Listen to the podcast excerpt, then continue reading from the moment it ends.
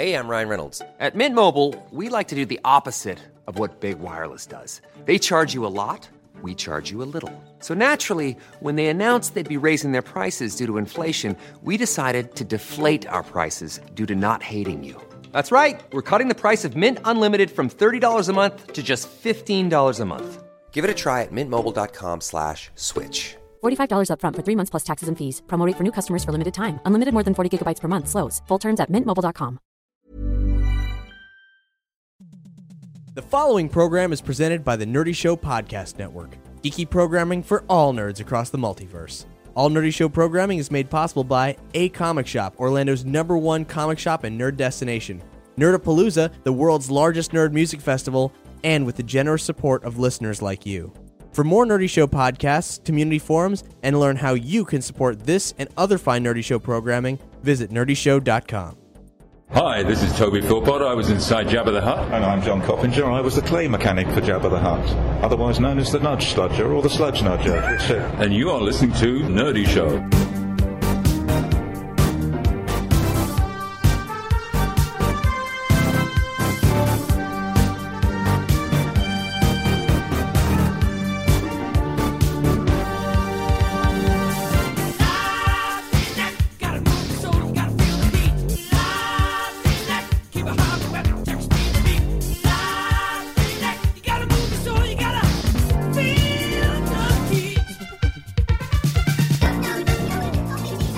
Welcome to Nerdy Show, a weekly podcast dedicated to every facet of nerddom. From comics and video games to science and technology, if it's geeky, we've got it covered. And this episode is an episode of State of the Empire, our Star Wars speculation podcast. Hi, I'm Cap. Hi, I'm Hex. Hey, I'm Doug. I'm Tony. I'm Matt. That's right. We have, for the first time since we started calling this thing State of the Empire, we got Matt Spill, our Star Wars expert, back on our Star Wars show. That makes sense. Thank the maker.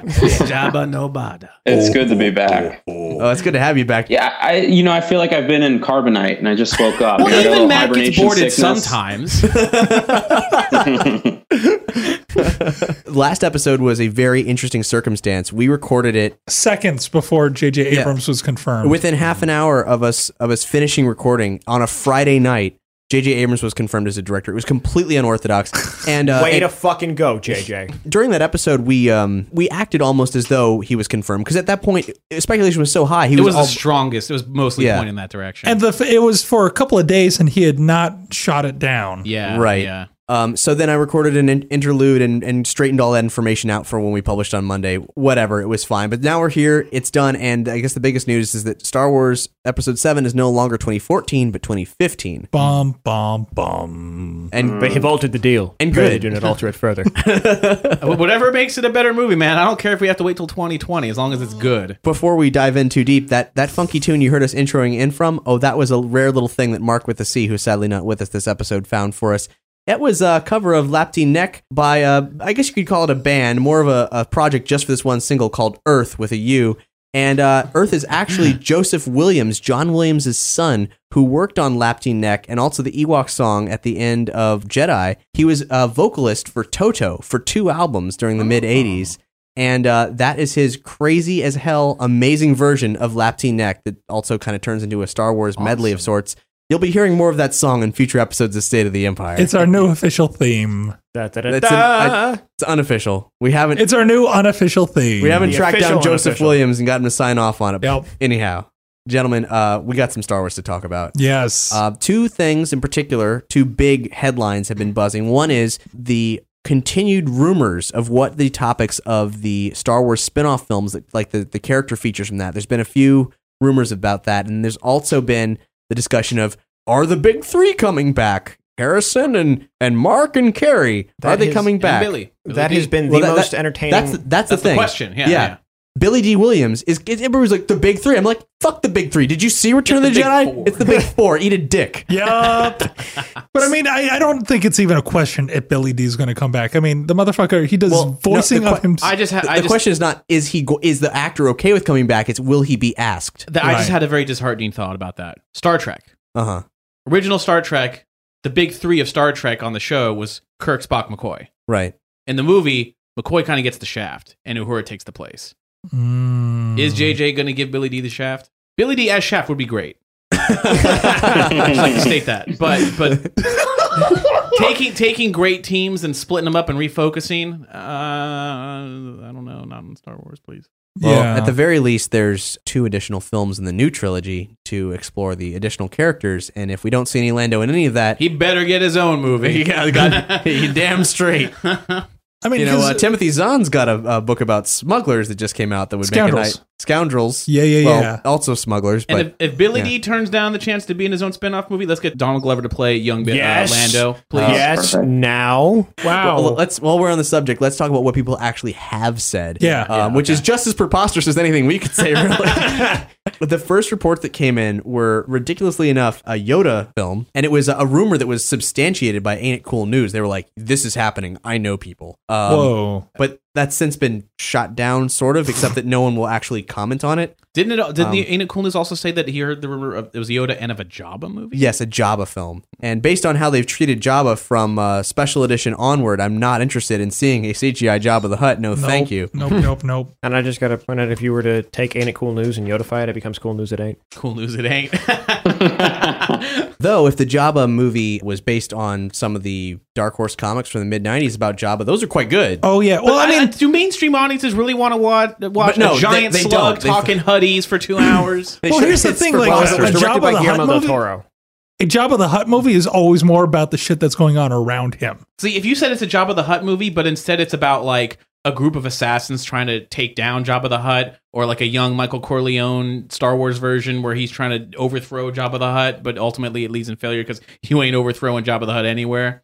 Uh, He's a heavy guy. exactly. That's, Wi- that's where I was within going. within days after that rumor like hit the internet, uh, there was something that made a lot more sense uh, as as the pair of films, which is young Han Solo and a Boba Fett film. Mm-hmm. Uh, this is all but confirmed by Entertainment Weekly, who acted like they knew shit. Yeah. they said um, several sources uh, close to the projects confirmed that this was the direction the development was taking. Although each cautioned it's still very early in the process. I read another article. I don't remember if it was from Entertainment Weekly. Maybe it was more, more details. It just said uh, the Han Solo story would take place between Revenge of the Sith and A New Hope. Yes, So, although it's possible that Harrison Ford could appear as a framing device, the movie would require a new actor for the lead. Right. Uh, it also said for the Boba Fett film would take place either between A New Hope and The Empire Strikes Back, or between Empire and Jedi. And what was in, about those speculations? That is, I feel very much the author of the Entertainment Weekly article, simply making some the same educated guesses. yeah, we yeah, were. yeah. Because you could just as easily say, "Well, it's Boba Fett. Why not just have it be, you know, Or Anywhere. before?" And, yeah. and everybody wants to, you know, I know the expanded universe isn't really canon anymore or whatever, but uh, you know, everybody wants Boba to have gotten out of the Sarlacc pit, and as far as we know, he did. Yeah. So It'd be a cool opening to a movie just to see him climb out of the thing. You also That's how of- everyone wants. That's how people want post, the movie to post start. credit scene to Return of the Jedi, basically. which they're making these new films to cash in on how much we love the old Star Wars, and they did suggest that maybe they would be assemb- using these side films to assemble an Avengers like getting all together in the final thing. Which would be So cool, yeah. if they f- formally introduced the idea that Boba Fett escaped the Sarlacc pit in this film, He'd be old by now, though, too. it's true, but uh, they would basically validate him being in the new movie. hmm I, I will say, and I actually also read another article talking about uh, speculating who would be directing a Boba Fett film. Uh, Now, Okay, this I like this. Yeah, it starts off. You're like, oh, that's just wild speculation. But the article says about a year ago, Joe Johnston, director of Captain America and The Rocketeer, who originally designed the armor for Boba Fett, What? told Screen Rant when he was doing press for Captain America, he was asked if George Lucas had seen Captain America yet. And he said, You know, if he wants to see it, I would show it to him. I'm trying to get George to make a feature based on Boba Fett. And, and the interviewer was like, "Uh, Excuse me? I didn't even ask you about Boba Fett. And you just dropped that like, like out of nowhere. And then he, he went, uh, when asked if he would like to direct a Boba Fett film, he went on to simply say, I would like to. It would be a lot of fun. I mean, he already practically did it with Rocketeer for fuck's sake. Yeah. And Like it's just can, you, I- I, I if need, we any- need to make the connection. I didn't know he had anything to do with Boba Fett. The man who designed Boba Fett made the Rocketeer. yeah, He can make a good Boba Fett movie. And, and, And he's, frankly- and he's still a hot item. the mm-hmm. Boba Yeah, Fett yeah. film kind of needs to exist because for as much as everybody loves Boba Fett, the original trilogy, he's kind of a shit character. It- it's inva- his, his Oh, popularity. he's is- really shit character. yeah, it's Yeah. invalidated. It needs Yeah. to be validated. That's that's what I mean. It, we need something to show that Boba Fett's a badass. And if somebody, Yeah. if you can take the badassness that was Captain America, combine it with the badassness that was the Rocketeer and give like the experience that Captain America And the armor of Boba Fett, yeah. and the rocket. Um, I, I just want to focus that this is this is a movie with a jetpack in it again because that was always the coolest part about Boba Fett, and now it's an entire movie about it. Let's Yeah. make that happen, Joe Johnston, please. Were it not for young Han Solo and young Boba Fett, what kind of spin-off films did you guys like to see?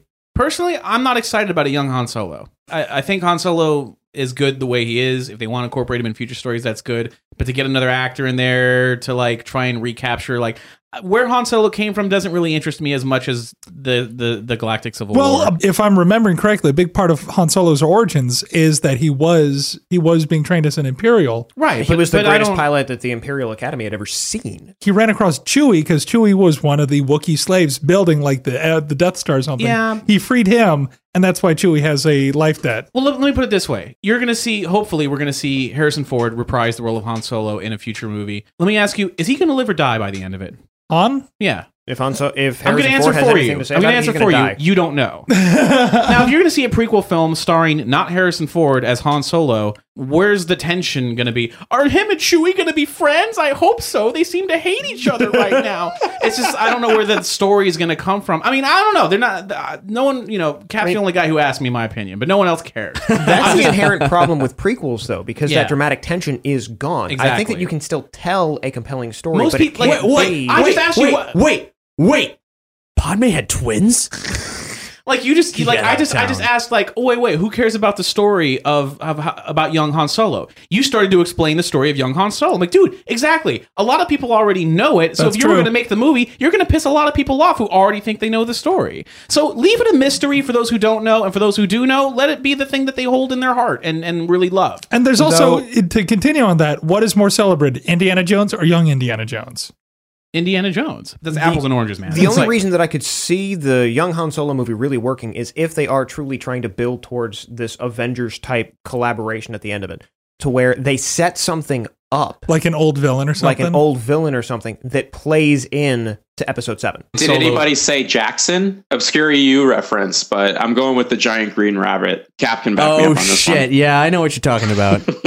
oh man. Oh, I've seen pictures of this on the internet. um, yeah, Marvel, Marvel Comics, uh, Star Wars. Yeah, so, so long as the movie isn't about the life and death struggle of Han Solo and how he came to know Chewbacca and how he came into stealing the Millennium Falcon from Lando. But if it's just a one note thing to introduce a villain, why make a whole movie just to do that? because it's Thor? also it's also establishing the new kind of feel of the Star Wars movie universe. But you can make you can do that with a new. Why not do that with a new cool character instead of going back and changing what we know about or don't know about? Han I'm not Solo? arguing with But anyway, that, but that, that's just my personal reason why I wouldn't really want to see a young Han Solo. it's But- it's a tough sell because Yeah. ultimately it's a story that would probably be better told in a, a different medium. yeah, like a a, comic book or, yeah, or a some, book, something that could be yeah. serialized, something where where you can Or get video excited about. Yeah, the ongoing tales of like how Han Solo of Han Solo and his reckless smuggling missions and things that went bad and things that changed his Mm-hmm. life forever. That that does exist. There there was a technically he had two trilogies, but there's one very specifically dedicated to when he was coming into his own, you know, and finding Chewie and everything. And he actually had like a love of his life that he ended up losing, which explains why he's so, I guess, jaded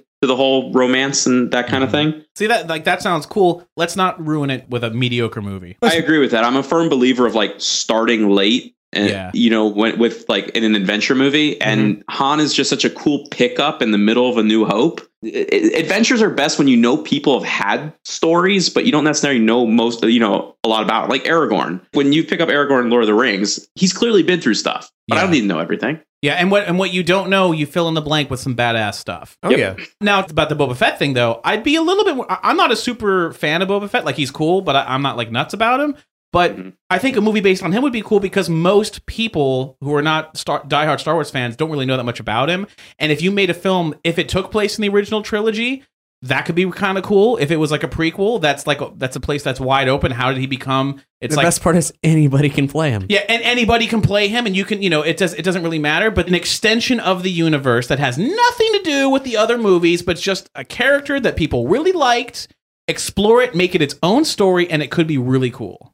Mhm. Man, I I, second that. I actually, I mean, if they take it in that direction, I would love to see that Boba Fett. I want a survival horror film starring Dr. Evazan and Ponda Baba. I want to see the struggling biopic of Max Rebo as, as a musician, tr- just living off the streets and, uh, and making his way all the way up to Jabba's palace to meet to a tragic end because he made a deal with a crime boss that you know he shouldn't do. I want to see a David Lynch film of Salacious Crumb's life.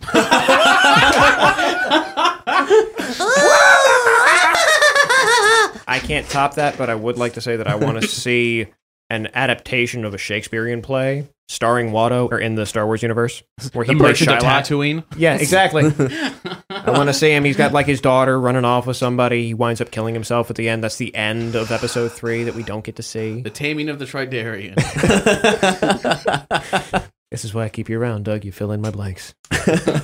Oh, And that's not all, folks. It- this I guess this would probably it wouldn't necessarily need to be a movie, but I just want to watch it. Is basically the period of Darth Vader between uh, Revenge of the Sith and A New Hope, where he's basically hunting down Jedi. There's something to Oh, re- yeah, something to yeah. redeem the just the shit that is Darth Ba- Vader in episode three. Everything I wanted The in episode Unleashed. three, eh, whatever I wanted in episode three was Vader full suit murdering Jedi. Yes, I want a whole movie That is what I want. I just want a dark movie of like the the last. You know what? Just just make just make a It's a seriously- survival horror. Yeah, a survival horror of the last Jedi alive because being hunted down by Vader as the fucking okay. so Jason the- Voorhees in fucking James Earl Jones. Yoda was basically the last Jedi. Yes, like Yo- Yoda was the last Jedi, then Luke, but before that there was O- so Obi Wan and Yoda were the only two left. Like, let's have the story of like the last three or four Jedi who were like living together, Getting eating- naked, Oh, taking no, it's like- showers. They, they're meeting like What? maybe once a year, Oh. and then they have to separate Yeah, that way yeah. because they can't. and then one day they meet and one of them isn't there, Yeah. and it's like. We need to leave our the secret meeting spot immediately. It's like why so and so hasn't shown up yet, and it's been one solar day, and it's like that can only mean one thing: he's found us out of here. And then no, it's too late. You're trapped on this planet. Vader's hunting you down, and Vader is like it's personal. So Vader's like stormtroopers, you wait. I'm the executor. I'm taking care of this. And so it's No, in the Vader trailer- and three Jedi on a planet, and holy shit, you have my money. Like yes, and for, for an example of how badass Vader can be, did you any of you ever actually play The Force Unleashed? I played like 20 minutes of it. I know shit about it. First mission is Vader on Yeah, Kashyyyk, yeah. just picking up Wookiees and chucking them. yeah, balls out action. oh, they're meeting on the moon of Endor just so we see a bunch of Ewoks die. And then oh man, and then after he, then after Darth Vader kills the last guy or kills the last Jedi, and is like, "This would be a great place to build a battle station. I should come back here. I'll tell Palpy." I love that he's got the nickname. Vader, how was your mission? It's like, oh, it went really well. Found a good spot to build a Death Star. Oh, excellent! Excellent.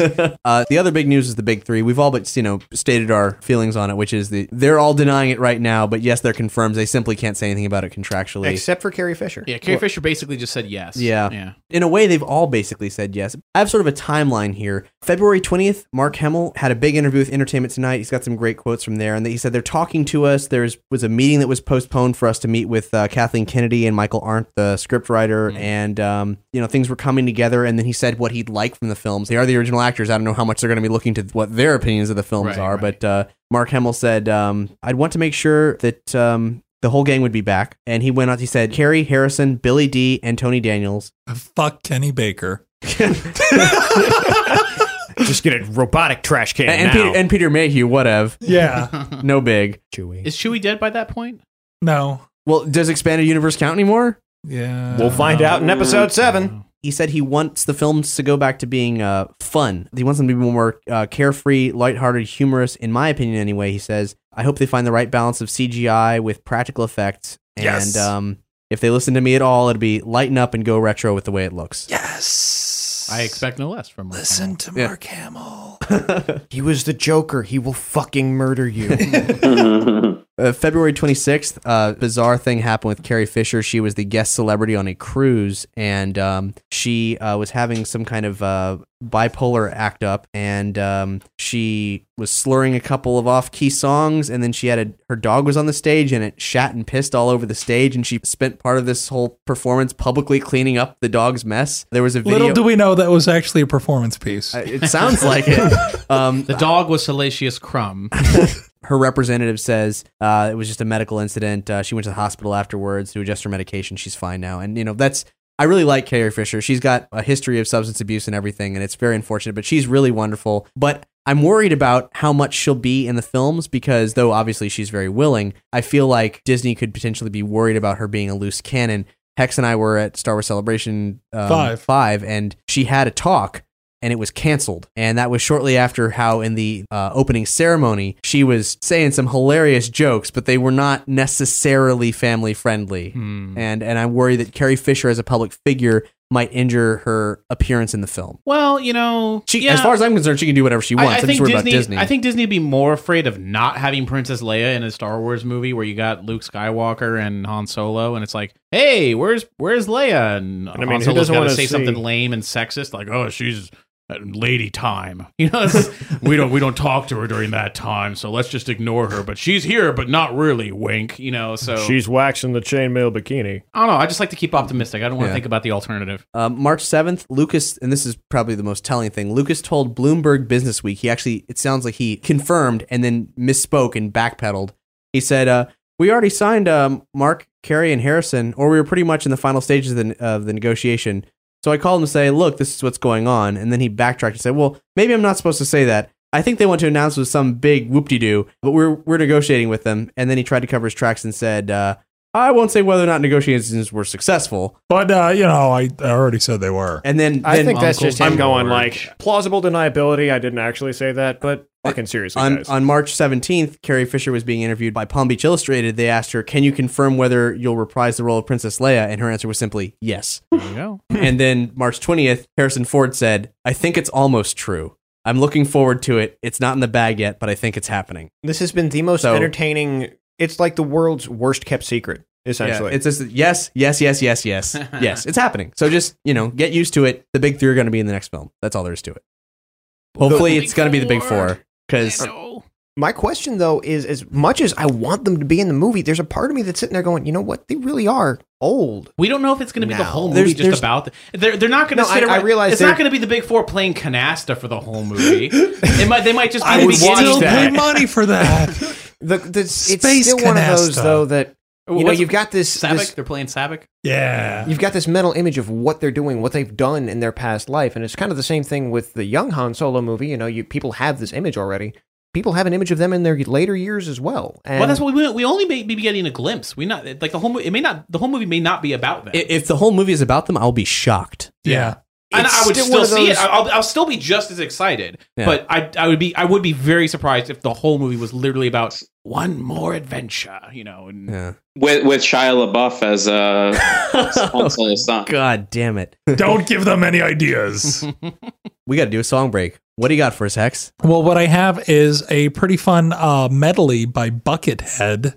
He uh, a while back, I I first come across this in 2005. It's a uh, Star Wars medley, and it's Wow, pretty fucking okay. epic. picture him with one of the like. I picture him now instead of the bucket, he's got one of the like blinder helmets on. or just a Mandalorian helmet on instead. Or a not? snowtrooper helmet? That's bucket shape.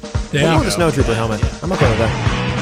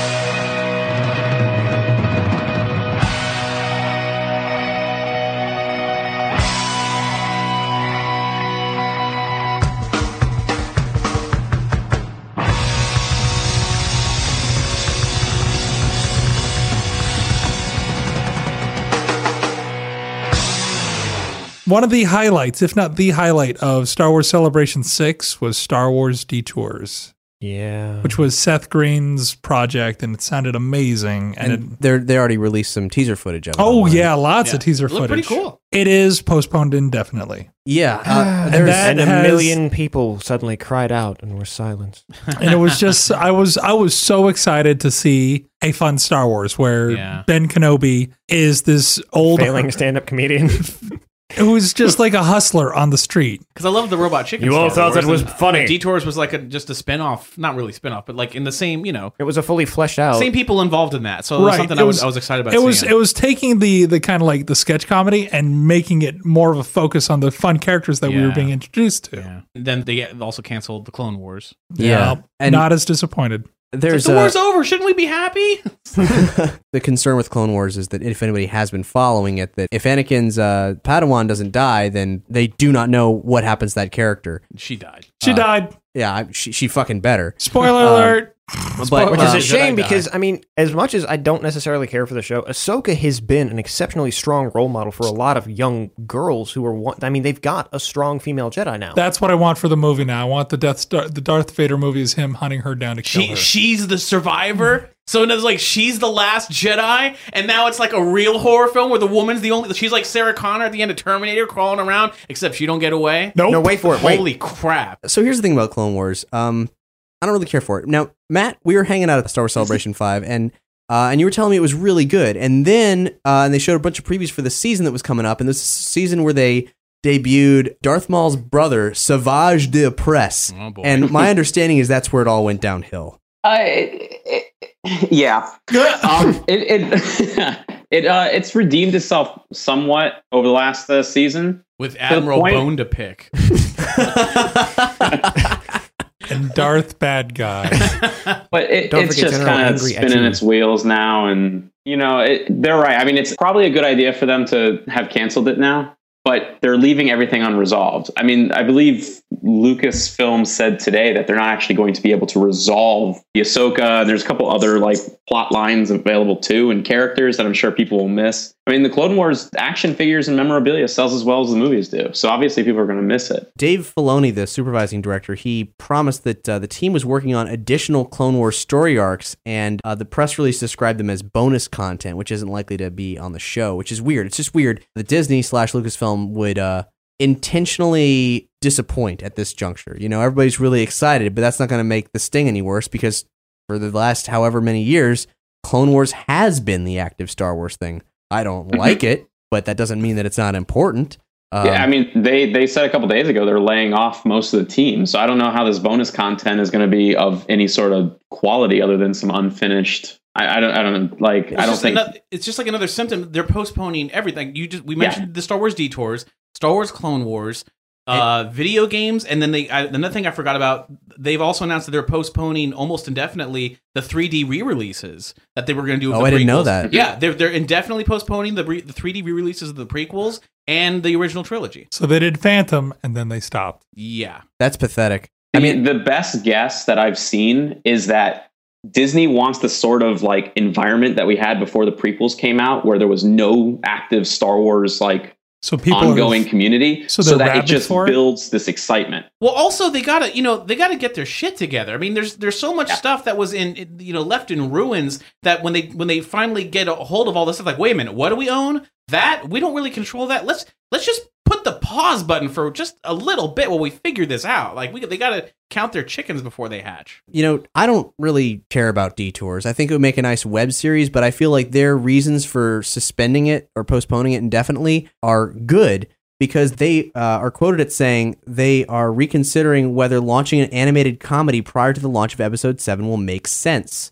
Right. I Um, mean, Yeah, I was mainly yeah. excited about Detours because it There was, was, like but the prior there was nothing. right. Like the only the only other uh, main quote unquote mainstream Star Wars media I could consume was Clone Wars, and I tried that. Wasn't for me. Moved on. What if they just released detours as like just a DVD special, like how they did Robot Chicken? I don't know. I, I feel like and it would just be another robot chicken special, just with CG instead The- of stop But motion. but but good. Like, why not at that point? it's not in their interest to release an animated Star Wars self-parodying comedy Hmm. on television with a spotlight on it. So I think that they need to put it in a different it- if- format. If, if you sneak it out on DVD, is what Right. I'm saying. Yeah. and and I definitely like obviously people would respond to it as a web series. I mean, there's no way they wouldn't. I Wasn't there like a Lego animated movie that just came out? Yeah, it was, and it was apparently really good. Yeah, just do the same thing like with that. no, Like, but it's that also it's like I mean, it just feels to me it's like Seth Green was putting a lot of energy into this, and now Yeah. they're just shit canning it. I'm like, well, Seth Green put a lot of fucking energy Yeah, into There's this. another thing that remind me like, about the comic book situation. yeah, everybody's wondering what's going to happen. Dark Horse has had the Star Wars license for like two decades now. Well, I, I read an and article. have that- done amazing things with it. Yeah, Yeah, you'd think Marvel's going to take the reins, but uh, an article that I read said this. It said uh,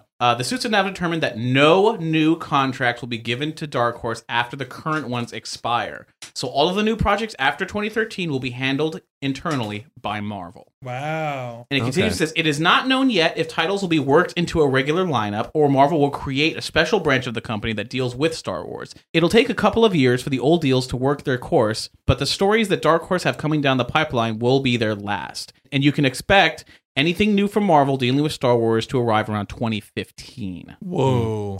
So Well- really, that whole pause analogy does kind of feel like it's that's what's happening. but That Marvel has said, Yeah, hold on. the uh, the Brian Wood Star Wars comic from Dark Horse, just it's just called Star Wars, is one of the biggest things to happen to Star Wars since. I mean, it's basically that and thirteen thirteen, the video game. Mhm. That's it, and it's great so far. Three issues in, it's amazing. Brian Wood is writing a lot of major books for Marvel right now. There will be no problem with transferring that over. If it's got to like take a break for six months, so be it. It will pick right back the fuck up Mm. unless they have some kind of an agenda against it, it'll pick right back up. Uh, the thing about thirteen thirteen uh, is really bugging me. Uh, and just LucasArts in general, Kotaku had this sort of a kind of an expose with a bunch of secret sources that have essentially said and all but confirmed that uh, LucasArts has put a freeze, officially a, a freeze on development since November, since the sale happened. But this again sounds like just a just a whole Star Wars Lucasfilm wide. Everybody pause. We got to recount everything that we're doing. We got to make sure. Does, is Disney still interested in moving forward with any of these projects? Things like Clone Wars, clearly no. Things like Detours, most likely no. They're probably looking at 1313 right now and being like, all right, well, there's a lot of buzz around this. Are we going to move forward? That's why you haven't heard about a cancellation yet. Yeah. Matt and I both went to the 1313 uh, thing at E3 this past year, and it was amazing. Hmm. And they wouldn't tell us what they were running it on, and it didn't look like any currently existing hardware. So the line of thinking is if uh, 1313 was being developed for PS4 and they've announced the PS4 already, they would have said something about it by now. So it's But possible. they've been paused. They put in that, that freeze. right, exactly. Yeah. If we don't see 1313 at E3 this year, we're going to be really fucking concerned. We got to go find out who put the hit on it and put it in carbonite. Because it's we got to thaw that thing out, man. I mean, it sounds kind of like Disney's doing what they did with Marvel, where I mean, there wasn't a big pause with Marvel, but after Disney purchased it, There was like an initial stop with Marvel, yeah, where they A little bit. you know, yeah, yeah. but it after that, everything has been moving with a very single focus, and it's been much to the betterment of that company. I mean, the Marvel movies are all exceptionally solid. The Marvel lineup with what they did with Marvel now is Mhm. it's fantastic. Everything that Marvel is doing under the Disney umbrella has been focused. It's felt together. It's felt tight. It's like, um, and I hate to use a sports analogy, but it's like getting a new coach that rallies the team to all move in the same direction. I don't So know. I don't know. I don't know. I don't know if we can attribute that to Disney or attribute that to Disney knowing they should leave Marvel to their own devices. Marvel doesn't have as sprawling an empire as Star Wars has. And Star Wars itself has a very inconsistent tone in all the stuff that was going on because you had mm. the kind of like pseudo seriousness. Hence the reason why they're pausing for so long. They got to figure that motherfucking out. Star Wars Angry Birds. Every time I see it, makes me want to throw the fuck up. Makes you angry, doesn't it? Yeah, it does. Hate it. It's actually fun. I don't oh. fucking care. Just saying. I'm gonna see a little kid wearing that shirt. I'm gonna kick him in his teeth. But all, but it all goes back into Disney's probably looking at everything that's that's coming down the pipe right now. If if next week comes in as oh 1313 has been canceled, it's like I'd hate to hear that, but that would be yet another sign of Disney saying, "Do we want this? Yes or no?" And then, then Is this does this match up. our vision? I Yeah. feel that 1313 is def whether maybe it's postponed for a while or, or not. It is in line with where Disney appears to be headed with Star Wars. Like Mhm. you know, doing something that feels respectful to the source material and not dealing with happy-go-lucky And, prequel and what's with the other game, the, the Star Wars Frontline Assault or whatever? Like, Yeah. uh, Essentially, the Battlefront 3 that everybody's been clamoring for. but but it's not that. It's like the precursor to Battlefront Three. This is actually uh, a little bit complicated and definitely very interesting. So here's the scoop on that. Um, and also, I want to back up and say that officially, officially, a LucasArts spokesperson told Kotaku LucasArts has been working diligently to take advantage of the tremendous opportunities that the new Star Wars movies present. Star Wars 1313 continues production, allegedly. okay. Well, that- That's you not what they're hearing from their sources on the inside. Hmm. But what we mentioned, I believe, last time was that 1313 came from a project called Star Wars Underworld, which is originally a live action television series about um, the underworld of Coruscant. Then Star Wars 1313 was originally conceptualized as a spin off, a video game spin off of that. But because that series, that television series, was ridiculously expensive to make, Hmm. uh, eventually the production changed and uh, Lucas liked what he saw with 1313 and said, uh, why don't you start borrowing stuff from the show? You know, like we're not going to get to do that. Just start throwing it in there. Good idea. Um, it was originally going to be a open world role playing game similar to Knights of the Old Republic Ooh. with episodic character updates delivered regularly over DLC. Then, when it was uh, scaled back, this was in the midst of a, uh, a weird shakeup where LucasArts was going to allegedly reinvent itself in 2011. I don't think this actually effectively happened, but the fragments of it sort of coalesced, attempting to make Star Wars style games in popular genres. There was going to be a Farmville style game. Yuck. Moisture Farm. A- This is so exciting. yeah, thrilling. Just what I wanted to do. Be Owen Lars for a day. no, but that means you know what the cool part would be. You know, you, you build your farm. The for a moisture, little while. obviously. No, you, you build your farm up for a little while. You have your little family, and then your son goes off to save the galaxy. then you get inevitably after like 20 hours of gameplay, you get burned alive. A baby bantha wandered onto your moisture farm. Share it with your friends. Jawas have raided your droids.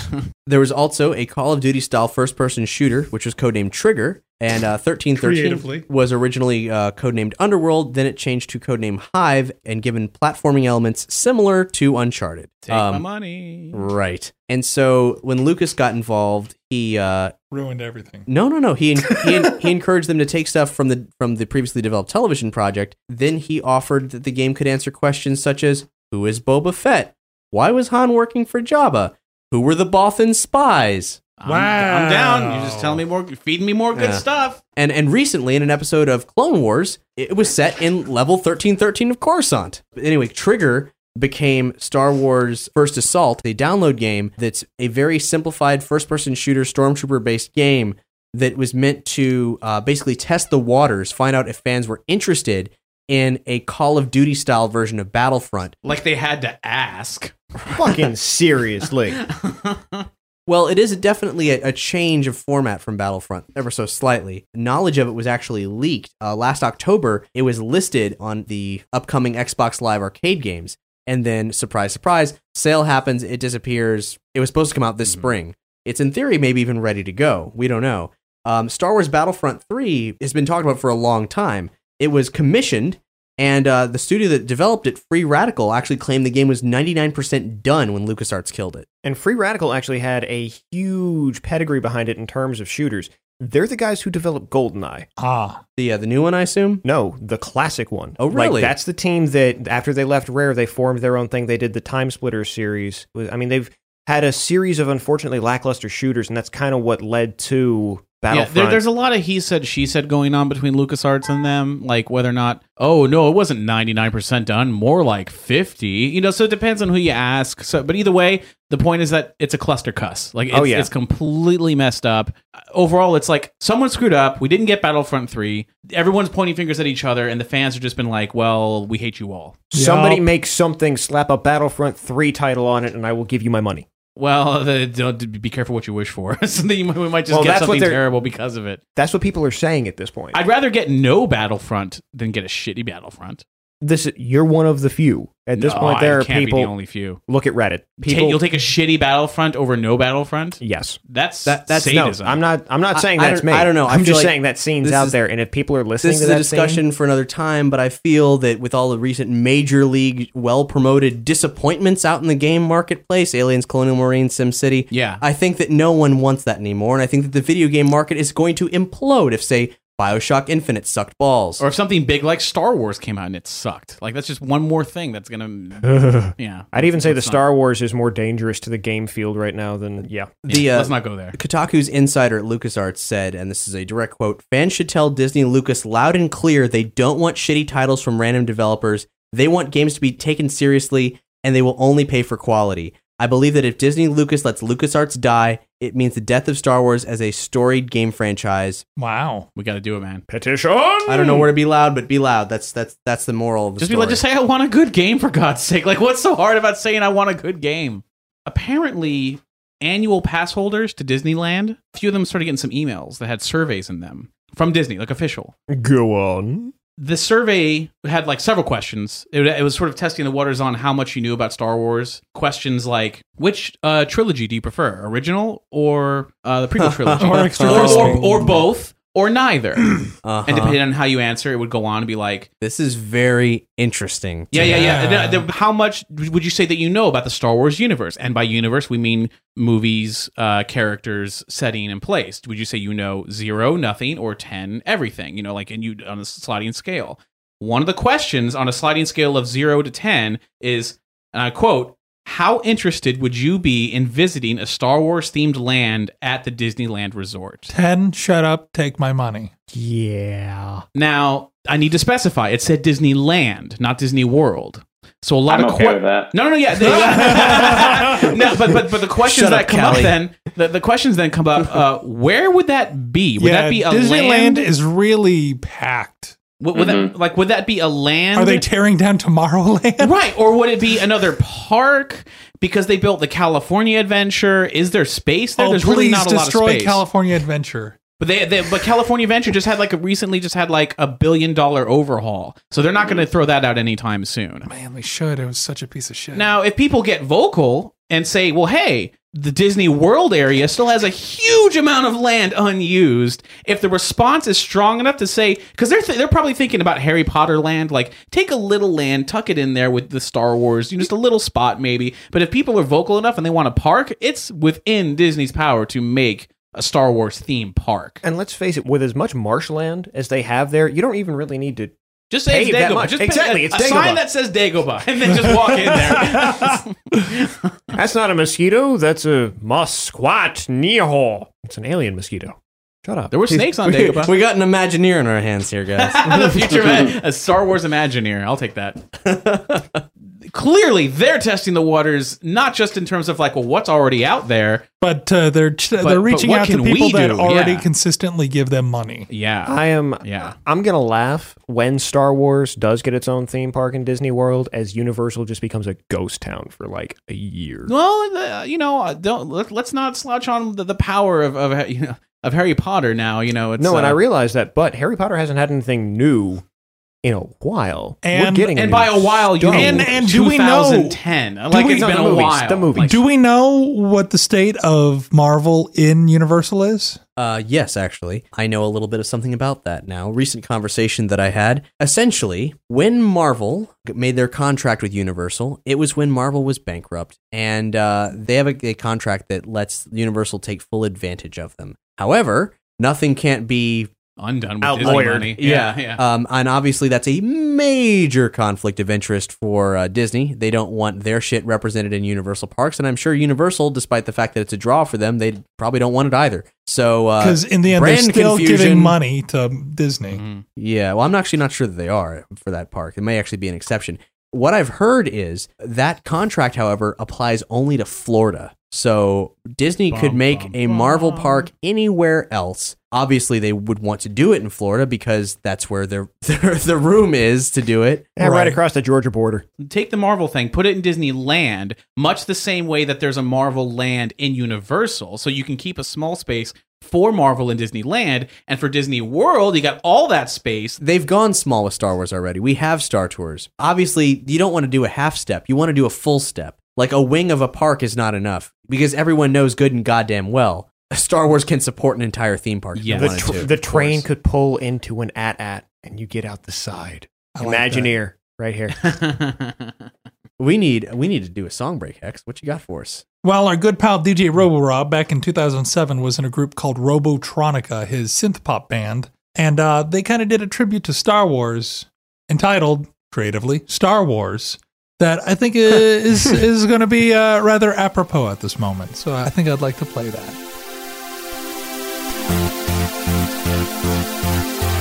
The Force will be with you always.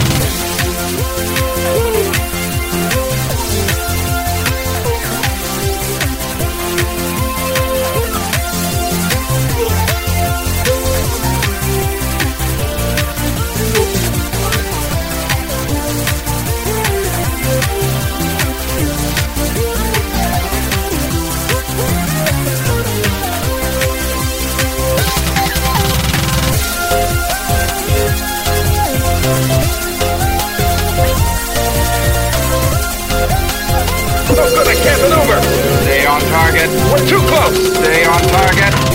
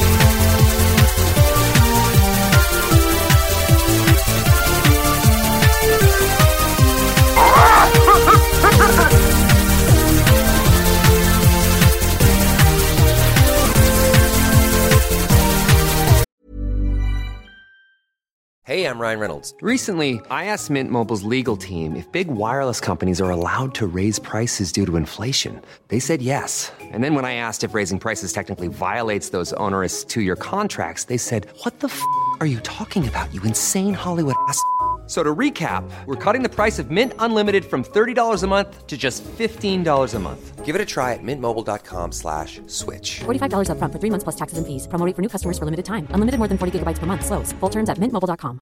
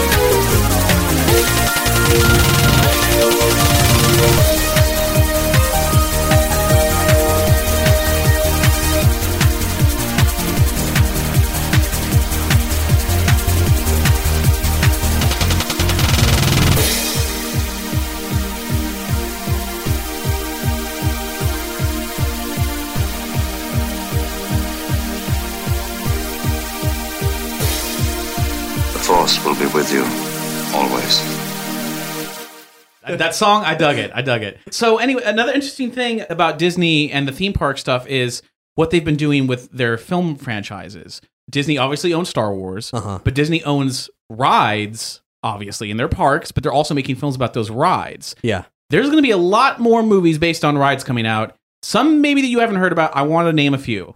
Okay. Oh dear lord. I mean, I was excited about the Guillermo del Toro Haunted Mansion. I think that's on hiatus forever. Yeah, maybe, but uh, but- is much better than a haunted mansion with Eddie Murphy. Yeah, now, Yeah, but here, here we go. First of all, kind of obvious, a fifth Pirates of the Caribbean is in the works. Uh, yeah. Uh, no one wants that. Nope. No. In 2011, Disney started to move forward with a project called The Hill, which is supposed to be based on the Matterhorn ride at Disneyland. Neat. Okay. There is an oh, like the Matterhorn is actually based off an old Disney movie. I forget exactly what it's called, but Escape from Witch Mountain. no, it's not. But um, it's uh, it, there. it's got there's Br'er Rabbit and all no, that. Okay. no, that's Splash Mountain. I don't remember. I never Now, wrote the Song of the South. Yeah. Now, Brad Bird was directing a movie called 1952, Yeah. but that was just like the code name for it. The real name of the movie is called Tomorrowland, oh fuck. and it's starring George Clooney. oh, oh shit. George. now, no one's really said if it's for for sure about Disney's Tomorrowland, but dude, Disney's Tomorrowland. Sla- just Brad put Bird. Disney collaborator slap with George Brad Clooney in there with Brad Bird. You got my money already. Yeah. Pretty much. Oh wow. Uh, David Fincher was in talks with Disney to direct a remake of Twenty Thousand Leagues Under the Sea. Yeah. Oh God. He's had an interesting slate of films that have not seen the light of day, including an adaptation of the graphic novel Black Hole, not the film, but the graphic novel. Do want We'll Uh, see if it happens. Well, uh, you know, Cap already mentioned uh, Guillermo Guillermo del Toro was tapped to possibly uh, direct a film based on the Haunted Mansion, like a reboot of the whole franchise, make it start from scratch. do want. which would be amazing. I really hope they do that. Have, have you guys heard about this book series, an official book series that Disney owns called The Magic Kingdom? No. No. Basically, uh, this this is going to make it sound dumb, but it's actually supposed to be very good. It's Night at the Museum in Magic Kingdom. Kids, no, that sounds amazing. kids get stuck in the Magic Kingdom after hours, and the rides come to life. Okay. And they just go on an adventure. And there's several books in this series, and they're they're supposed to be good for like young adults and children. That sounds kind of like akin to like Pagemaster kind yeah, but but because you're going through the different lands. Yeah, and the, and the it's supposed to be really good for kids and young adults. Supposedly, they've tapped Jon Favreau to direct a film based on that. What? Oh yes. I, I'm getting Zathura flashbacks. And uh, Michael Chabon, I think is how you pronounce Yes. his last name. The he's the one writing the screenplay for the movie. Yeah, that's what I- that's you know, what I read too. Yiddish Policeman's Union, and that's just really good credits for a Magic Kingdom film. And Exactly. I, I'm under the impression there was actually a Jungle Cruise uh, now, film. yeah, there, there, that was way back. Uh, Uh, uh, Tom Tom Hanks. So this was a number of years ago. Yeah. It was Tom Hanks and Tim Allen in a live action film, but nothing's Yeah. been said about it since the initial announcement. Oh, okay. Yeah, and that that was that was literally like fresh off of the first Pirates of the Caribbean. oh, really? I didn't realize it was that old. Yeah, it's pretty old, but uh, apparently they got very serious in development. They were working on a story. They couldn't get a story that they liked, and it's gone dead silent since then. Hmm. That's some cool Disney stuff. That is, that is actually really awesome. Except Brad for the fifth Bird. Pirates of the Caribbean Yeah, movie. Man, they just got to stop. They just got to. It was great. Just like let it, at least let it sit for a while. Come on. Ugh. Fourth was just so weak. I didn't pay for it. I wanted my money back. Okay, you guys know it's coming. You guys know about it. We got to do Willow Watch. Before we do Willow Watch, I want to give a shout out to some of our supporters. We're a listener funded podcast, and you know we couldn't do this without you guys. We couldn't speculate on Star Wars and drop some truth bombs on your brain meats without your help. Thank you, everybody. You guys have been extremely generous in March. I mean, holy crap! We funded the Jamela puppet. We're over a thousand dollars. That hasn't happened in a while. What Um, the shit? it's really um, for a grassroots podcast with no backing whatsoever aside from our fans. That is real advertising. really yeah. incredible. You, you know, Impressive. most impressive. Most impressive. I, well, everything we're building, we're building with you guys and with you in mind, and so this is really flattering and really wonderful. So the people who've um, who've supported us recently, Joe Barta, he said, uh, "Sorry, I don't have more to donate, but here's what I got. Loving the book club segments. Thanks so much for all you do. Thanks so much for all you do, Joe Barta." Yeah, 'cause Uh, you sound like Big Barda. She's a cool lady. Korik, this guy, this guy's serious business. Says, "Love the Nerdy Show podcast network. I'm a longtime listener, but just now I'm able to donate to the cause." And he donated enough money to earn a microsode. That's hundred dollars right off the back. He knew he wanted a microsode, so he said, "For the microsode, I'd like a Doctor Who episode for my significant other, Samantha." Oh, Samantha, we're gonna make that happen. It's gonna happen. And uh, he said, "Hard mode." Record the podcast in the personas of the D and D heroes. I'm gonna say right now, that's unlikely. I just don't know if that's gonna make sense. But what may- are Jamila's thoughts on Doctor Who? I don't even know what that is. How about you, VMAC? There What do you some, think? There's some man who who transports us behind a blue door, but uh, VMAC just shakes his head. Like, Doctor Who. Precisely. Thanks for many, many hours of entertainment, everybody. You make my long days at work tolerable. And, and and as though that weren't enough, dude saw an opportunity, swooped in, scored another microsode, and uh, that's that's a Sneaky com- a completely different topic altogether. Uh, he said, uh, "Thought I'd add an extra seventy-five dollars to meet the thousand dollar stretch goal," and uh, he's requested a microsode about the game series Monster Hunter. Yeah, dude. They can tell that uh, uh, that's a response. He uh, elicited a response from you. Oh, absolutely. No, just first off, he's a fucking boss. Yes. And second, your nerdy interests, sir, and my nerdy interests are in sync, though not in a Justin Timberlake kind of way. So we got those stacked in the microsodes list. Very, very cool of you, man. Uh, thank you so, so much. Andrew Bogue said, Love the podcast and a big fan of Pokeballs of Steelix and Dungeons and Doritos episodes. Keep doing awesome stuff. We totally will. The more you give, the more you get. And and Hex, I don't know if you have, you have you seen the we've got some people joining the forum simply to say that they love Pokeballs of Steelix and want more of it. That is awesome. Uh, kind of demanding it monthly. I, I let him know that if we did Pokeballs monthly, we would have to not do something else. Pretty much. Yeah. I'm Oh. kind of in charge of two other podcasts aside from Pokeballs of Steelix. And if, if you want me to stop one of those, and I can't stop Alan, we will never take a year off of Pokeballs ever again. So you got that promise at least. We'll we'll, we'll try, damn it, we'll try. and I got I got the next episode planned out. We just need to figure out time. That's the difficult part. Big Bad Next Shadow Man threw down five bucks for the new Ghostbusters episode. nice. I'm glad he glad he likes it. Brent Richard said, huge fan of the latest Dungeons and Doritos and Derpy Show and Balls of Steelix and regular Nerdy Show and Nerdy FM. Shut up and take my money. Yes, sir. Yes, sir. Anytime. That's the end of the episode, everybody. and of course, we got to, you know, let you guys know if you don't know about Nerdy FM, go to nerdy.fm. It's 24 7 nerd music. If you like what we play on the show, we play a hell of a lot more of it there. You can even see there's some videos from MegaCon of Cap and I jamming out to it, and it was Yeah, we, we may have hosted a couple uh, spontaneous dance offs in the uh, in the MegaCon showroom. and they were they were epic. Yeah. I believe is the term. Well, guys, it's time for Willow Watch. Willow Watch.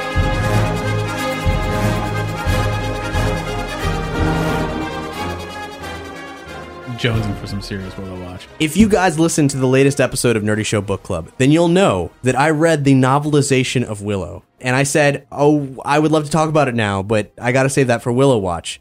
I, I read it, you know, as kind of a morbid curiosity. It is a, a novel by Wayland Drew based on a screenplay by Bob Dolman from a story by George Lucas. That's a lot of degrees of separation there. so I thought, oh, this will be an interesting train wreck. Perfectly good book. And as far as uh, me looking for insights into the world of Willow, I found a lot of insights in this. Really? I, I, yeah, I got a lot of notes. What we have here, as I interpret it, this novelization is based on the screenplay and a whole Bible's worth of notes. It amounts to a three-hour version of Willow. uh with a far more epic scope than the film was able to do within budget constraints. I'm sure that a lot of these things didn't really make it to any kind of you know shooting script or anything. Um, I didn't know this, but I'm a trivia nut, so I turned to IMDb for everything that they could tell me about it, and it turns out that Willow actually has sequels in the form of books. Yeah, no, we've talked about this actually. They're written by Chris Claremont, Yeah. famed uh, X Men scribe, and So? I, I spoke with him about them at MegaCon. I haven't read any of these books, but in the near future, um, we may pull him on the show and talk to him about the uh, Willow sequels. Awesome. Oh yeah. Um, with the other big thing that happened, this is this all ties in together. So bear with me here. Willow came out on Blu-ray. Yeah, of we course. we, yeah. we demanded it, and it happened. and it's it's excellent. It's marvelous. You're welcome. It was that's all why that's why we're now shifting demand to a Madmartigan spinoff it was all because of Willow Watch. We'll Big take Fat full Mardigan. credit for it. and From and, Val and a and a, uh Sorsha spinoff. That's right. So the biggest thing about this Blu-ray, as you may remember from previous State of the Empire episodes, deleted scenes. Deleted scenes with some crazy stuff that I knew were considered, but I didn't know that actually made it into the film. Stuff that showed up in um, the Marvel Comics adaptation of Willow, and uh, stuff that I'd heard talked about, like a scene with a fish boy. That was trippy. Yeah, Yeah. And Sorsha's uh, s- a Father. subplot with Shor- Sorsha's father. The DVD features are good. They featured it's got two featurettes from the previous DVD edition. Uh, a piece about um, morphing software and how Willow basically pioneered it. yeah more or less. That's great. And then there's also a uh, a featurette that was like a probably made for TV on HBO behind the scenes thing. It's okay. It's very much of its time, and it's far less a in depth behind the scenes featurette than I would wish for. Though, if you miss the guy who did the In a World, he does narrate it. So I love that that, that, that the, his his narration of that little behind the scenes thing started with in a time of endless sequels and spin-offs and unoriginal ideas comes Willow. I'm like, that sounds a lot like now, which is why we need a sequel to Willow now. Exactly. the features that actually are brand new and are wonderful. Deleted scenes, all uh, narrated and introed by Ron Howard, and uh, a video diary that Warwick Davis did. He was uh, 17 years old when he made Willow, and he was filming constantly. Wait, he was 17. He was 17 years old. Yep. I think he even turned 18 during production. So he Motherfucker's was- got some acting chops. Yeah. I did not know he was that young. In fact, George, I mean, George Lucas wrote the movie for him.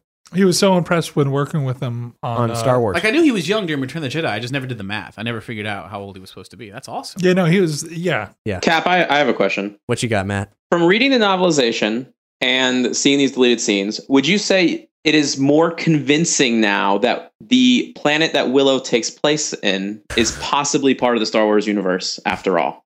Um, I, I would say that it's not impossible. I uh the. I, where are you getting this from? This is blowing my mind. this, no, this this is from a couple like couple years ago. The Star Wars.com April Fool's joke was that Willow was being established as part of the Star Wars continuity. That it's a planet that takes place, you know, that that exists in the Star Wars universe, and that a lot of the magic that took place in it was actually an aspect of the Force. Well, okay, then definitely not, because the, the the fact is that Willow's magic is far more akin to actual magic magic than the the whole uh, force push telepathy stuff. I mean, transmuting matter. Willow, especially in the book, there's a scene where um, when Willow has to create the life spark to transmute uh, Fin Raziel, he actually is creating a potion. In the book, it's more complex than he's mixing some stuff up that Madmartigan says stinks, and then Fin Raziel bites him so he can rub his blood on the wand. Um, well, like, it could be Sith alchemy. They were they were alchemists. it's actually the Sith. It's a dark, dark Sith secret. Okay, so I well, I mean, there's there's a lot of expanded universe magic elements like the Force witches and all that stuff. I don't really know about. I suppose it's if if that works, if they cast spells, if they do stuff like that, sure, I guess. Willow is EU. I gotta say, one of my favorite deleted scenes from the Blu-ray is the Yeah. explanation as to where the third acorn went. Yeah, the- uh, the that fish was scene, something yeah. that I was, I not even the fish scene. I just want to know where the fuck that acorn was. He gave him three. He only used two.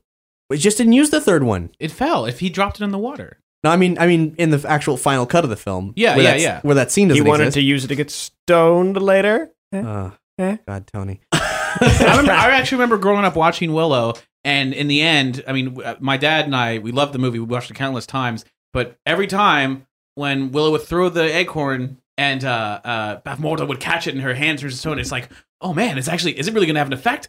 And then she just sort of shakes it off. My dad goes, "Now why didn't he throw the rest at her? Well, throw the rest at her other hand. Then what's she gonna do?" I'm like, "That's a good idea. Why did he do that?" Now we know. Now we can't. Now we know why he can't. do Fish that. boy. Fish Fucking boy. fish Uh, boy. Without a doubt, the fish boy scene takes the cake for all the deleted stuff. I didn't actually. We mentioned this last episode. I didn't realize they filmed the damn Yeah, thing. yeah. and it Uh, almost killed Warwick Davis because he's not a strong swimmer. when they're at the fishing village and uh, Willow's about to go to the island where Fin Raziel has been exiled, he encounters this weird boy who tells him not to take the boat out, and then the island is cursed. You'll never make it. the boy disappears.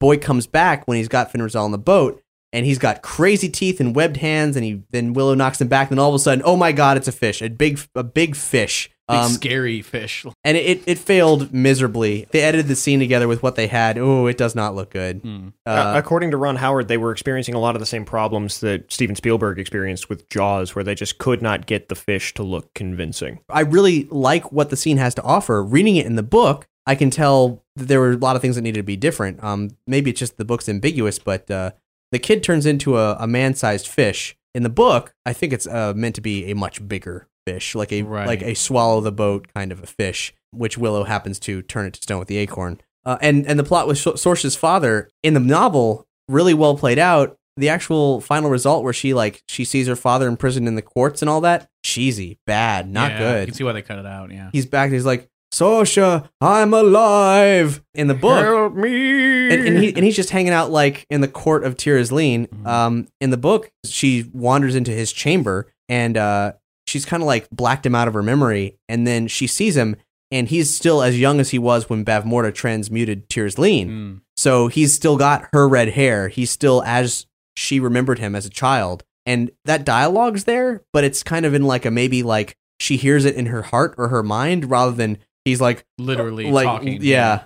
I'd imagine that that was due to budget constraints because you're not you have to build a throne room, Right. And you know, and then have her come in just for the one scene. You're going to build a whole throne room just to have her walk in there and have a, a thought conversation. You know, for a subplot. You know, makes sense. Yeah. Now, Cap, out of curiosity, does the novelization go into Madmartigan anymore at all? Yes, it does. Yes, it does. But look, before we get into that, when we veer off into the book conversation, let's conclude the DVD conversation. As you guys might remember, Mark with a C dropped a truth bomb on us last episode.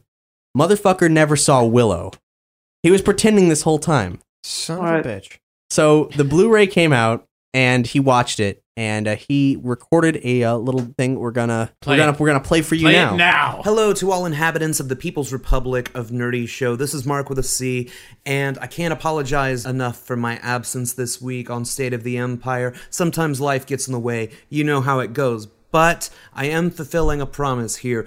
As uh, many of you might remember, on the last episode of State of the Empire, I admitted to a major nerd faux pas, which is the fact that even though I'm a huge fan of almost everything George Lucas has ever done or been involved with, I've never seen Willow. What's up with that, right? I don't know why I never got around to seeing Willow, and I think it may have just been more like by the time it came out in 1988, I was 10 years old, I was looking forward on the horizon, I was a big fan of music, and I was going, ah, you know, Willow, that looks like it's for kids, and I think maybe that's why I never got around to seeing it. While I knew it existed, I never really heard people mention, Mark, you've got to drop everything and see Willow. It, it had just never come up, so the excitement that I was uh, experiencing on Nerdy Show and State of the Empire, well, I played along with it when we did Willow Watch and he's like, Disappearing Piglet. I'm going, yeah, Disappearing Piglet, because um, I've uh, totally seen Willow. But I hadn't, and uh, I came clean about it, and I promised that I would watch the new Blu ray version that dropped on March 12th. They gave it a real spit shine, and I'm here to give you my thoughts on it because I did exactly that. I watched the Blu ray version, and I've got to say, well, I do get what the buzz is about let's say I'm a little younger than I am, right? Let's say I was like five or six in 1988 when Willow comes out. I'm a fan of Return of the Jedi.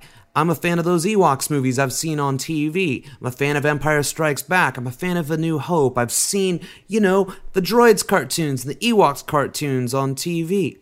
I dig all that stuff, but I have not been able to experience a Lucasfilm extravaganza in the theater. I think being overwhelmed with it on a big screen and this huge, very well imagined universe, you know, smacks me in the face, and I'm all of a sudden rooting for people that are just about my height. And the protagonist is a baby. You know, I think I can watch this at that age and go, this is totally the movie for me. This is the movie I want to see. There's magic and there's killer fight sequences. I can see having my head torn off seeing it in the theater when it was new, when I didn't have any expectations. However, now that I'm a 35 year old man watching Willow for the first time, I can say it was incredibly enjoyable, but it did not shake up my world the way that I expected. And maybe that's because, oh, you know, quite a bit was made of it here on State of the Empire. I have nothing negative to say about it. That might surprise some of you because, well, a lot of you know that I like to complain here and there. I've really got to say that I wasn't expecting Warwick Davis to actually be such a fucking good actor. I mean, he actually displayed a range of emotions. Now, it did get on my nerves. Sometimes he would try to sound like he really needed help and he was yelling the impassioned cry of, Madmartigan! And it kind of sounded like a lunch lady asking me if my baked beans were good and why not. I can also say that I've had a long track record of being annoyed to my very core by Val Kilmer, and maybe this is because the first movie that I remember ever seeing him in was The Doors biopic, where he played an acceptable Jim Morrison if you think that Jim Morrison walked around acting like a portrayal of Jim Morrison all the time. But his role here as Madmartigan, I found him more than acceptable and, frankly, quite enjoyable. I was expecting a lot of the special effects and the imagery and the sets to look incredibly dated, but that wasn't the case at all. It actually, on this new Blu ray transfer at least, looks like it could have been filmed yesterday.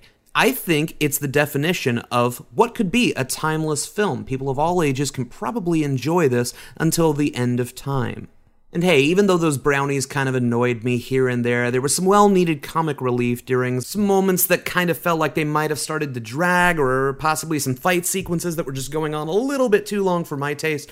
But I have a short attention span. What are you gonna do? My favorite art form is pop songs. So, in summation, while uh, Willow didn't blow me away, I don't think it was designed to blow me away. The fact that a children's film from 1988 could be enjoyable for two hours and six minutes with absolutely no lulls, no characters I can't stand, no actors or actresses that I'm not into, no real dated effects. I mean, it was just enjoyable all the way around. I don't think I can give a much more positive review than that fellow hosts of State of the Empire, thank God we're doing Willow Watch because otherwise I might have never gotten around to seeing Willow. Thank you all so much, and I'll see you next episode. And uh, back to the show now. Cap, cut me. Why am I still on? Yep. Very well put. Yeah, I got to give you guys a similar thank you for doing the Willow Watch because it, it, you guys put me back on the track of kind of tracking this movie. And when the Blu ray came out, it gave me an opportunity because I haven't seen it for years and I didn't Uh-huh. realize it's a slightly personal story about this, but my father introduced this movie to me. My parents had a lot of these old movies on VHS, and that was how I was introduced to Star Wars and all this stuff. A few years back, my dad passed away and I haven't watched this movie since he passed. So watching this movie, it brought back this rush of memories of watching it with him and the little asides he would make to me as we were watching this film together and it was incredible. This movie truly is timeless. It truly is magic and it was a time capsule that brought me back to when I was a lot younger and when Warwick Davis was right on my level. So thank you guys for doing this. That's the power of movies, man. That's why we're doing a thing about Star Wars. That's why we're doing it all on Willow. It's, you know, you, you think we're making fun of Willow? No, I fucking love Willow. No, I did. I didn't realize that Kevin ironic. Pollock was one of the. I didn't realize that Kevin Pollak was one of the brownies. You didn't realize? Yeah. Because again, I was I was I was not Yeah. actor Tony when I was watching Willow before. I knew Val Kilmer, I knew Warwick Davis, but that was it. And then all of a sudden, it's like, wait a minute, I know that little guy. I'm the usual suspects. You're the guy who almost looks like Kevin Spacey. I watched Willow for the first time in a long time after reading the, the novel because I, I read the novel and I was like, all that felt right. I know there was some there was some stuff that I know. I know it was different. But there was some other stuff I was like, is that how it happened? And then I watched the film and the first time in ages and uh, but might I add the Blu-ray transfer is gorgeous. It's Oh, dear really God. gorgeous. I mean, maybe you can tell the brownies are are like composited just a little bit more than normal, but uh, otherwise the special effects look great. And let me just let me just touch on something that was on one of the special features that is kind of a lost art these days with Oh, the, the, the matte blue- paintings? The matte painting. Yeah. Don't be fooled by the amazing video where Warwick Davis and Val Kilmer discuss the features on the uh, Willow Blu-ray. And if you haven't seen it, it's hilarious and I highly recommend it. They're like, oh yeah, and, and matte paintings. No, this matte paintings feature, it is short, but it is awesome.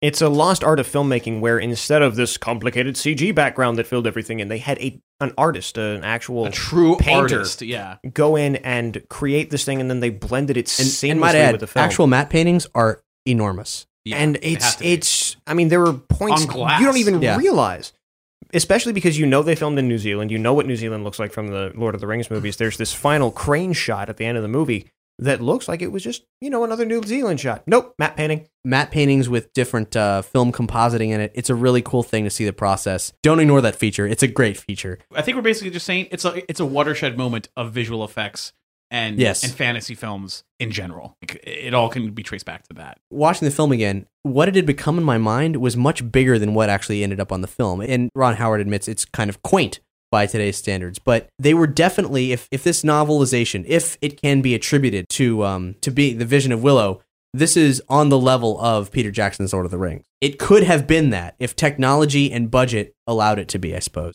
and also timing. That's awesome. And that just speaks leagues for what Willow has to offer should there be a Willow sequel, for example.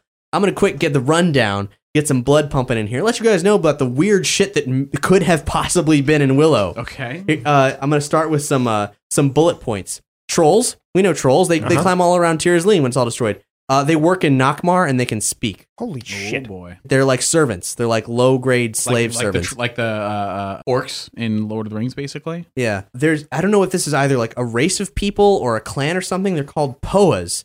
And they're these bald, tattooed, disgusting guys. Um, in the book, they actually camp out at the um, Daikini Crossroads, the, the Nelwyn party, and uh, these these Poas come up and they find a skull and kind of play football with it a little bit, and then they uh, they see Madmartigan's in the cage and they light him on fire. And, What? And the, What? And the Nelwyns, the, and he's got all these like rags on him. He's like screaming. The Nelwyns put him out, and they're they're also in the tavern scene as well. I don't know what they are, but they're these like brutish, awful people creatures. Mims, Willow's daughter, she has um, premonitory dreams. She's got these drawings of a two-headed dragon, and she tell she tells Willow that he's going to be away a long time. He's like, "I'll be, I'll be, I'll be right back. I just got to give the baby the first Daikini I see." And she's like, "No, you won't." And uh, so there's Ties in with there. him being like a sorcerer. It's like in the bloodline or whatever. Yeah, that's awesome. I, mean, maybe they cut it out because the Mims actress she was a She was a very kid. very Or- bad child actor. or it's three minutes of who cares. Yeah. the it's- the Eborsisk, which is the uh, the name of the two headed dragon, the name of it is a, a mashup of Siskel and Ebert, yeah. Um, it was placed in the moat by Bavmorda as another trap for Tir Asleen. Um, the tran the transmuting the troll into it. for I the mean, film. It, it looked it looked great, but it was for the film. And both those scenes happen. The troll turns into jelly, and Willow kicks it in the moat. And then the Eborsisk wakes up. It's better in the film, but it's Hmm. interesting that they almost described the Eborsisk like like a Cthulhu, like an, a, a creature so old, and Bavmorda made it sleep that there. would have been freaking awesome. Um, It Slight point. Apparently, the design of the dragon was based on Ron Howard's brother. Yeah, I, that's that's not a nice thing to say That's to somebody. Weird, yeah. Uh, when Willow's like, "On my farm, we have gophers," and he talks about how they need to hide in the pits and all that. Yeah, It was- yeah. it was actually hedgehogs. It was hedgehogs in the book, which makes more sense. It's a you know medieval European setting. Where did the hell did gophers come from? It's a it's a weird throwaway line, but mm-hmm. an odd choice. General Kale is described as a face thickened and brutalized by savagery, a face scarred and broken, a face beyond all pity. Now, underneath that skull mask, Kale is not a looker. He is not, however, horrifically deformed. Right, No. right. And the High Aldwin wields some serious magic. He likes to make grand entrances, and when he shows up before the Nelwyn party leaves, like they're next to a bunch of standing stones and stuff, he's actually melded into the stone. He comes out and says a funny thing about it's cold, and then drinks some mead and offers it people. Like he's he's like just transforming into things and poofing in and out of stuff. Weird. Yeah. Tir Asleen, it's established as being a city so beautiful and perfect that no one believes it was it existed anymore. Um, though it was only hidden from the world a generation prior, because you can imagine that uh, Tir Asleen's banishment from people's minds is as old as Sorsha is, uh, because Sorsha's father is the king of Tir Asleen, and Bavmorda is in fact her biological mother. Um, Ooh, okay. uh, Tir Asleen is meant to be far grander than it was in the film. I mean, in the film, you get like a courtyard, a very quaint castle. Uh, I guess they just didn't have the budget for it. It's meant to be Yeah, yeah. big. It's meant to be like the, the Gondor. Like Gondor big. Yeah. yeah. yeah. Elora, she's tapped into what they call the mystery, which is like all of magic itself. And she is, in fact, as are other sorceresses, looked over by animals. Animals are, are drawn to her. When she's flowing down the stream, like animals help her. And at one point, after the uh, cart chase, a doe comes when she's hungry and actually offers her her milk. And Elora Danan nurses on a doe. This is some badass fantasy stuff right here. Like this is like real deal. Yeah. Oh yeah. The ritual of obliteration. They always just call it the ritual in the movie. It's actually described by Cherlindrea. This is a line, a throwaway line that should have just been in the film because it would have made the stakes and even Bavmorda's demise make a lot more sense. The ritual is the wiping out of all you were since the earth began, of all you are, of all that you have been. So that's why they need to keep the baby alive. That's why they have to do the ritual because it completely eliminates Elora Danan from existence, thereby Xing out the prophecy from ever having So she could never be born again and still rise up. Exactly. Jesus. Speaking of the prophecy, the prophecy was delivered by Fin Raziel to Bavmorda prior to their sorceress's duel, which inevitably banished Fin Raziel. Mm-hmm. Following meeting Cherlindrea, the fairy goddess, Willow and the Brownies see the battle that wiped out the Galladoorn troops. They're wandering back. They end up like right on the threshold of this battlefield within a stone's throw from Kale.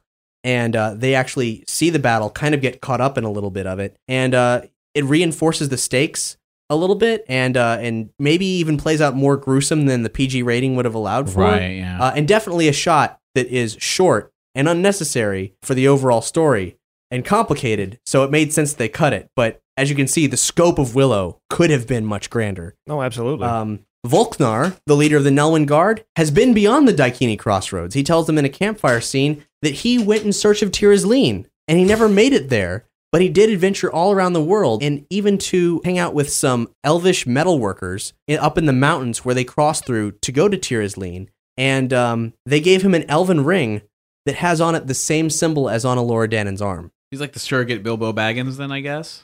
I guess so. I mean, he's like A little- he's- little bit. an actual adventurer, not a reluctant adventurer, but like someone who actually embraced. Went on an adventure to the tall people land, came back with a ring. That's all I'm saying. It's like sure, and maybe that's why they cut it. I don't know. Three times throughout the book, you get these asides that are like called Vohnkar's tale, Cherlindrea's tale, Franjean's tale, and they're not necessarily tales about those people, but they're tales that they tell. Vohnkar's happens to be about him. Uh, Cherlindrea's tale is about the entire history of Bavmorda and Fin Raziel, which is very important. Fin Raziel was the youngest sorceress ever. From her birth, all who attended on her mother knew she participated in the mystery, for the animals came to her. She traveled the world on animals' backs and uh, was instructed by sorcerers from all over as a child. She would disappear, and her parents knew that because she was magically bound, it was okay for her to disappear, but she would go off and travel the world and and be schooled uh, and so on. But as she grew older, the world of man kind of encroached on her fantasy world that she was living in, and she met a boy who happened to be the Prince of Tir Asleen. Um, and uh, Bavmorda, she also came from Tir Asleen, and she was similarly gifted, not quite as young as Fin Raziel, but Bavmorda's power found tides deeper than Raziel's and blended into darker seas. Bavmorda and her power seduced the prince away from Fin Raziel, and they did savage things like make love in caves and so on. And uh, just drop it in there. Like that it's yep. Um, in, in losing the prince, Raziel turned back to sorcery and rose over passion to compassion, and uh, became a stronger sorceress for it. But uh, Bavmorda. When the king and queen died, she took over Tir Asleen. Animals started dying. Monsters started living in the crevices of the, the place. And eventually, she started building Nockmaar and abandoned it. And she sealed Tir Asleen inside of a labyrinth, which you see in the film for a hot second. And they don't really comment on it. The labyrinth is in the form of a canyon. Yeah, like that canyon they went through. Yeah, yeah, that yeah. canyon they go through, though they talk about it in the book, like, you know, leading up to it. Oh, yeah, and Tir Asleen's inside of a labyrinth. It doesn't really play out. It's just a canyon that they're in. But it is, in fact, a uh, impassable labyrinth that they get through. And at the end of it, they find um, a wall of thorns that they have to set on fire using a, a incantation that Willow does. And Madmartigan has to join in in a, uh, a charm spell because they need combined powers, and that which was weird. They jump through the burning wall, and then it's left to be a burning wall, so the Nockmaar troops can't get through. It's like the more you keep telling me, the more I'm just like, this is freaking crazy. Yeah. But in a good way. Yeah. Uh, Franjean's tale is actually a tale about Madmartigan's origin story, which is admittedly the weakest link in the entire thing. Madmartigan's uh, story, it's it's passable, but it's at one point it's so confusing that I, the book doesn't even actually offer an answer for it exactly. He's uh, Madmartigan and Airk both grew up in Galladoorn. Mad Mardigan was a reckless son of noble folk, and he ran off to with the Galadorian horsemen and plainsmen. He learned to hunt and fight from them. He became a knight at twelve. Um, Figures. uh, but in time, he was disgraced, uh, and his knighthood oath was broken, and this is over a girl. And if I summarize it like that, that's sure, whatever. They attempt to describe that whole thing. He had some, he had some crazy dream, and the girl was a princess, and she. He wasn't supposed to tell her about the dream, but he told her about the dream, and then she broke up with him, and she told the other people, and then, Ah, his, whatever. and then his oath was broken. And I'm like, I can't. I reread it several times. I can't make sense of it at all. Whatever. Then he gallivanted around being a selfish adventurer, whatever. Airk tries to bring him back in the fold. Um, they're fighting Nockmaar troops, and Madmartigan deserts him in battle, and that's why they Why got he's in bad the blood. cage. That's not why he's in the cage. That is why they have bad blood, though. Oh, okay, okay. Um, yeah, it's the animosity that leads up to you know them kind of reconciling. And then one last cool thing, uh, they actually end up going to the cave that the elves lived in, the metal workers that um, Vohnkar was talking about. On their way to Tir Asleen, they're all skeletons. They've all been brutalized. They're all dead. Now, did I imagine this, or is there in fact a tabletop role playing book? Shut up. What? Did I, I'm asking? did I don't know. Did I have no idea. I could have sworn that I saw online that there is a tabletop role playing book for the for the world of Willow. Uh, Let's That's get not it. what it's called. But if any listeners happen to know what I'm talking about, if you send it to us, we might just have to record the results. Uh, yeah, obviously. this because this this universe is so freaking huge. I had no idea that it went so far beyond. Um, and Brandon dropped a bomb on me. There was a there was a Willow game on the NES. It's Yeah. a role playing game. I had no idea. So I was reading all this, and I'm like, okay, either this this author, um, Wayland Drew, maybe he took some liberties. Uh, I don't know, but it seems to me it's so rich and it makes so much sense that he must have been presented with a script and a Bible for the film. Right, right. I I thought, oh shit, we should interview him. Unfortunately, he's dead. Oh. Oh, He died in the, in the late 90s. Um, so that's off the table. Maybe we'll find some answers someday, figure out how much of this is authentically true to, to it. But I feel like this book can be trusted to be the ultimate version of what Willow could have been. What the original idea. Yeah. Yeah, yeah. Pretty cool stuff. You sold me. I'm gonna check it out. yeah. It, it, I mean, I loved Willow before. It already seemed like it was just part of a rich tapestry, and now it's just more of the tapestry has been revealed. Yeah, it's neat to know that they were at least thinking about making a film in the scope of Peter Jackson's Lord of the Rings film. Whether or not they could attempt it, they got as close as they could. I and mean, it was for its time, it kind of was. Yeah. I mean, you look at what's what was crazy to me is rewatching the film, all the different extras they had. Because these days, you have a crowd scene, it's like six or seven people, and then CG crowd. I mean, especially in the Elwyn Village, all the different little people. Yeah, the, the Nelwyn village was uh, crazy. And I mean, Kenny Baker was actually one of the Nelwyn. Well, of course, every vertically challenged actor in the entire world was in the Nelwyn village. It was the second biggest casting for Little People since um, Wizard Little of Wizard of Oz. I'm surprised it didn't outdo Wizard of Oz and Little People. But all right, you know. No, that's that's, That's just a- what that's I a was good told. fact Is it know. still the biggest one since then? Like, is Oh, there anyone yeah, since no, that's definitely the biggest. And especially in the Warwick Davis video diaries, just kind of Oh, seeing man. them play around with each other. It's it's fantastic. And another reason to check out the uh, Val Kilmer Warwick Davis Blu-ray thing is that they uh, they make some interesting digs at Lord of the Rings, and it's it's really funny. Ah, So, Doug, whereabouts do you think we are with uh, the Willow Watch level? Like, what what level are we at right now? The DVD just well, the came D- out. DVD came out. There's no word on any new feature film. There's really no word on comic books. The books are, they've been out for a while. We're sticking with Rocked Up for the time Yeah. being. If there is a tabletop role hopefully, playing hopefully these sales for the for the Willow DVD will be you know way up there. Yeah. If we can find that there's a tabletop role playing game or a book about that universe or whatever, and if we if we play it, we might have to raise the level up a little bit because that's too If, good if, to pass if up. we play it, because we'll we will actually raise the Willow no, we, that, that, that's that's our job with Willow Watch is to raise the attention, to raise the level. Yeah. That's the whole point. Okay. Well, I mean, I, I agree. I mean, that's that's what we're here for. We're here to see Willow sequels, Exactly. and prequels, and tie-ins, um, And everything. and everything. Now, And my- ultimately a theme park, Disney. Are you listening? so, something that I'm curious about, and I, we're not going to have the answer for it now, but I need I need to know this Willow DVD release. There's no Disney logo on it anywhere. Not that I saw. I don't know what that means. They purchased Lucasfilm.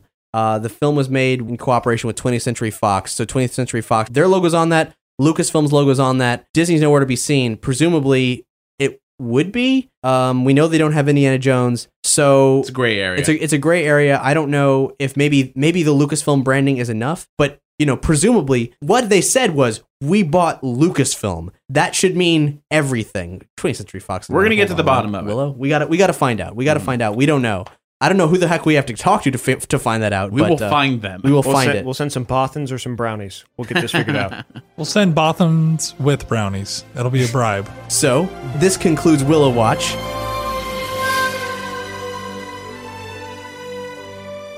And it also concludes State of the Empire. We'll be right along here with you, sucking in the latest Star Wars news and uh, giving you our uh, insights on how we perceive the further development of the Star Wars universe. So uh, stay tuned for the next episode, and thank you for listening.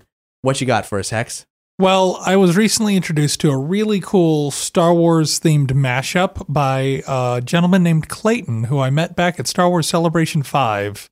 We had a bonding experience when we stayed in line overnight to go see the George Lucas versus Jon Stewart debate, uh, which was kind of a letdown from what they were promising, but that's neither here nor there. Clayton was a really cool guy. And he, oh, when we were at PAX East last year and had an open call for a uh, nerdy show meetup, he showed up Oh. and we got to hang out again. So Clayton and I have since been Facebook pals, and uh, he introduced me to this awesome mashup track by Ramathra called Star Wars: Return of the Jazz, which is a mashup of Noise Tank's remix of the Cantina Band and Parov Stelar's Chambermaid song. It is amazingly jazzy, really fun, and I think y'all are going to definitely enjoy it. Let's do it. Bye, I'm Cap. Bye, I'm Hex. Bye, I'm Doug. Bye, I'm Tony. Bye, I'm Matt.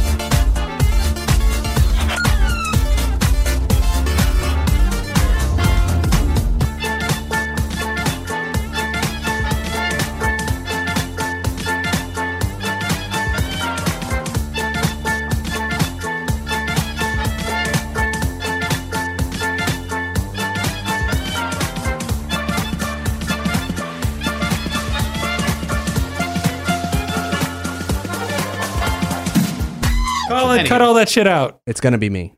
I, I'm the one who edits over the weekends. This is coming out on Monday. Sorry, Cap. That's okay. You guys apologize too. Sorry, Cap. Thank you. um, I'll apologize for that. Oh, you really want me to apologize? you really want me to apologize?